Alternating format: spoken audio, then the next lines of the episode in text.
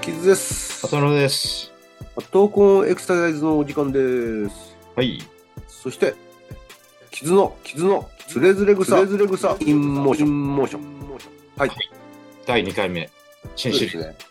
はい、新シリーズ。えーと、今度の新しいシリーズは、ちょっと人の動きというもの、まあ、動くということを力学的な言葉で説明できないかな。難しく言っちゃうとそうなんですけど、うんあ、まあ、動くことに対する断りってあると思うんですよね。その、地球上のその仕組みというものが。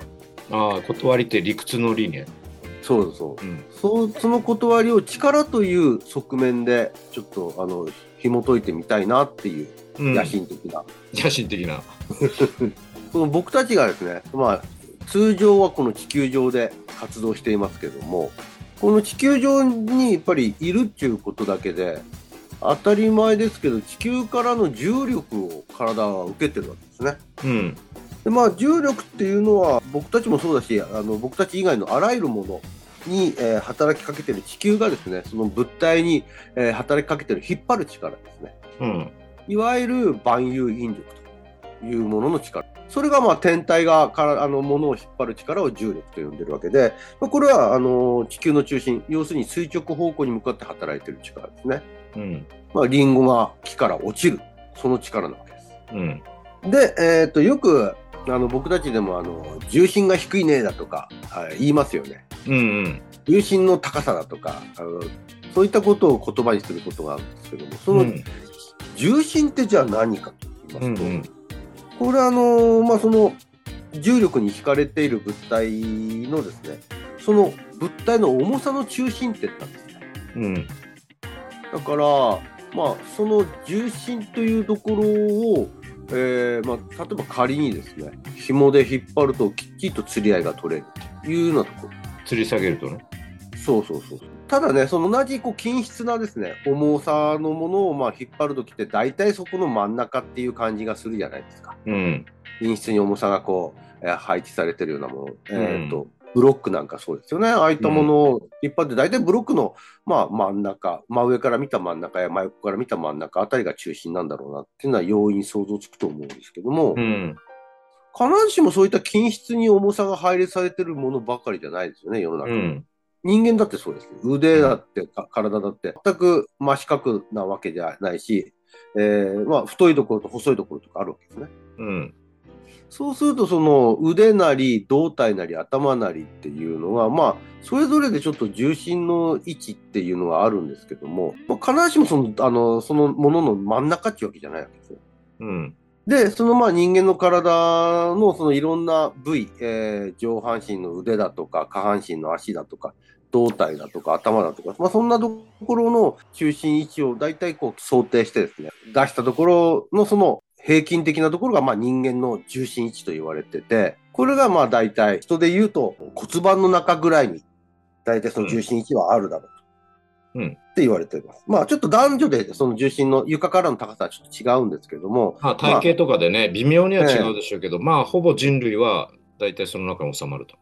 うん、って言われてるんですよね。うんまあこんなのが重心で、それはまああの仮想のラインという、重心線っていうのはまあ仮想のラインなわけですね。その見えてるわけじゃないですから。重心線っては何ですか重心線っていうのはその重心の位置から垂直にですね、と地球に引っ張られる方向に向かって垂直に引いた線が重心線です。うん。うん。まあそれがちょうど人間のその立っている足元のところに落ちることによって人間立っていられてるっていうのがあるわけですよね。うん。まあ、その重心線というのは要するに、えー重心の位置からまっすぐ地球に引っ張られているその仮想の線のことを、まあ、重心線と言ってるわけです。あの人間がです黙って立ってるのも大実は大変なんであってもこの立ってるっていうことをどうやってこう成し遂げられてるか立っててこう例えば寝てると倒れちゃいますよね。うん。うん、立ってて寝てよるく、と。うん、なんつったらいいかな、あの、 通勤のサラリーマンとか、ああ、眠っちゃうとってことね。ええよく立ってて、あの、釣り替えに捕まってて、で、本当に寝寝込んだ時にガクンとこう、うん落ちたり、ね。本当に立っていられてるっていうこと自体は、まあ、あの、実に常にこう、動きを調整して初めて成立していることなんですけども立ってられてることっていうのはどうしてそれができてるかというと人間のその足元に対してちょうどその重心線がですねその足元にちゃんと落ちてくれてるから立っていられてる安定しているというふうに言われています。この足元っていうのを何かというと、肘規定面っていう言葉でよく言われるんですけども、うんうん両足で立ってたら、その足の、両足の外縁をですね、なぞった、その面積が肘規定面。面がですね、肘規定面というふうに言われています。ああ。だからあれですね、揺れてる電車なんか乗ってるとき、足広げたりして、バランス取ろうとしてるのは、その支持規定面を横に広げてるってことなんですかね。そうですね。あの、よくカメラの三脚ってあるじゃないですか。あまあ、今ははいもう使わないかもしれないですけどね。あの、カメラの三脚って三脚の足自体はそんなに大きくないですよね。細いっていうんですかね。点としてこう、から支えてる感じですけども。あの三脚が3つだから、あの3つの点を結ぶ、その面積が支持規定面ということになります。まあ、3つだから三脚っていうんですもんね。うん、あの、3つの足ですからね。でも、あ あ三の、脚の叩いてってるわけじゃないですからね。三脚の足見たらわかるけど、足自体は点じゃないですか。うん。小さい点。まあ、小さい。うん、あの小さいところだけで支えてるんじゃなくて、あの3つが広がってて、その外縁の面自体が支持をしているっていうだ形から、あれで言う。うと、支持規定面っていうのは3つの点を結んだ三角形ですよね。そうです。うんで、人の場合であれば、その両足を、えー外縁をくるんだ面積が支持しているとうん。いう形になるわけですね。そこに重心が落ちてると。そう。そこに重心が落ちてれば、安定した姿勢を取ることができるし、うん、うんそ、の場所から重心がこう外れると。例えば、うんまあ、わかりやすいことで言うと、立った状態でこう思い切り体を前のめりにさせるとか、うん。まあ、両手を伸ばして前の方にずーっと手を伸ばしていくだとか、うん。こんなことをやればわかると思うんですよ。こうなると、この重心の位置がですね、まうあ、ん手の重さの分も含めてですが、自分の前の方にどんどん移動していくわけですね。うん。でそうすると、あの重心位置がですね、肘規底面から外れて、重心がですね、あの今度、回転運動を起こす方の力を、えー発揮させていくと。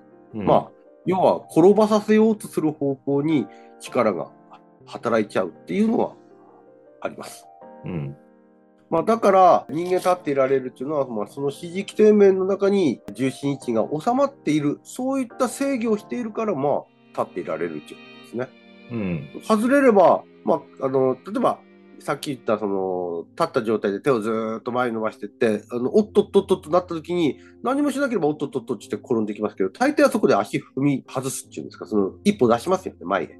うん。その一歩出した時にまた新しく支持基底面が広がったり、向きが変わったり、あの形が変わったりするんで、それでまた新しい支持基底面の中に重心の、えー位置がですね、落ち込むんで、また安定するっていうことうなんんでうす。んで、それをやらんかったら、おっとっとっとって言いながら転んでいっちゃうっていう形に。うんうんよくその専門的な用語で言うとね外乱とかって言いますけども例えばうん後ろからボンと押された時にうん。人間の転ばない戦略として主に3つぐらいあるだろうとおうまあ4つと言ってもいいんでしょうけどねうん。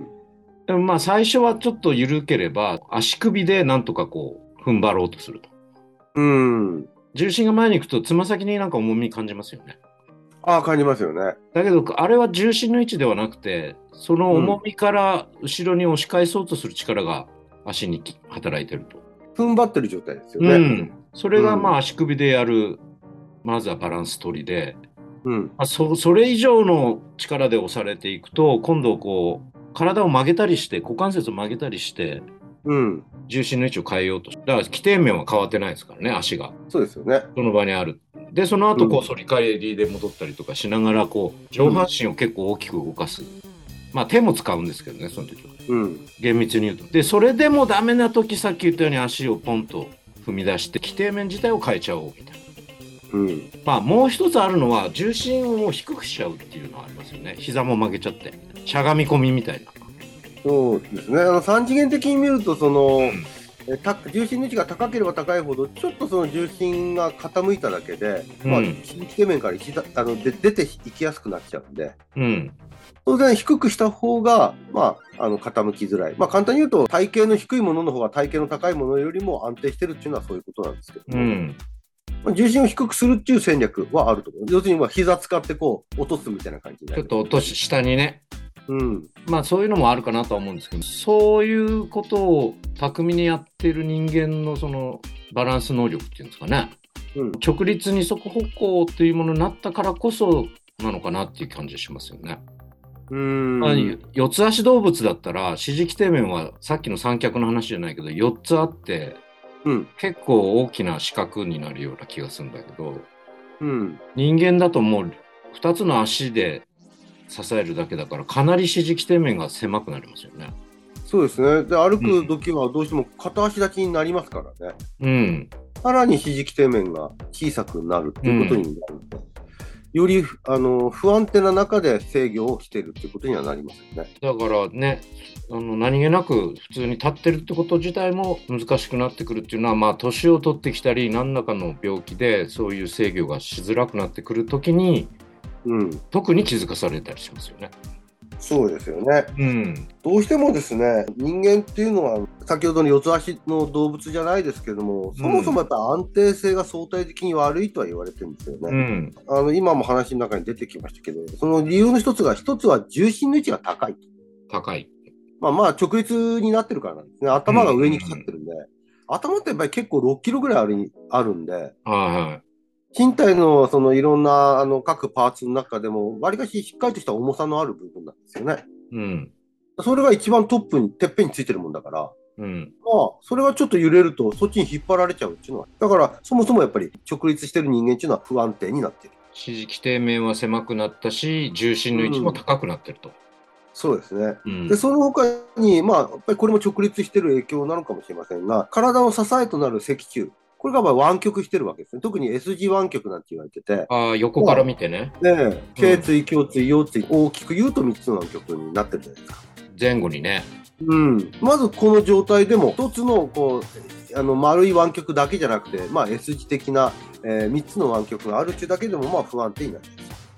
うん、それとあと、まあ、胸郭と内臓がですね、まあ、おあのお腹って前にありますし、胸って前にあります。うん、けこれ結構やっぱり胸郭や内臓のですね肺や心臓や内臓の重要ってやっぱりあるわけですこれそもそも前側にあの持ってかれてるわけですよ体がだかうん、らそういった前にあの重量があるものが配置されやすくなってる、まあ、そんなような理由でそもそも不安定を強いられている生き物とはあの立ってる状態の話です、うん、うん、不安定を強いられている生き物とは言えるわけですようん、だからこそこの不安定を安定化させる仕組みがどうしても必要になってくるなるほど。うん。というようなことをですね、うん次回ちょっとお話しできれれば、。そうですすね。うん。もうちょっと詳しく聞きたいところですね。うん。まあちょっと今日はね、触りだけだったんですけども、はい。また次回よろしくお願いします。はい。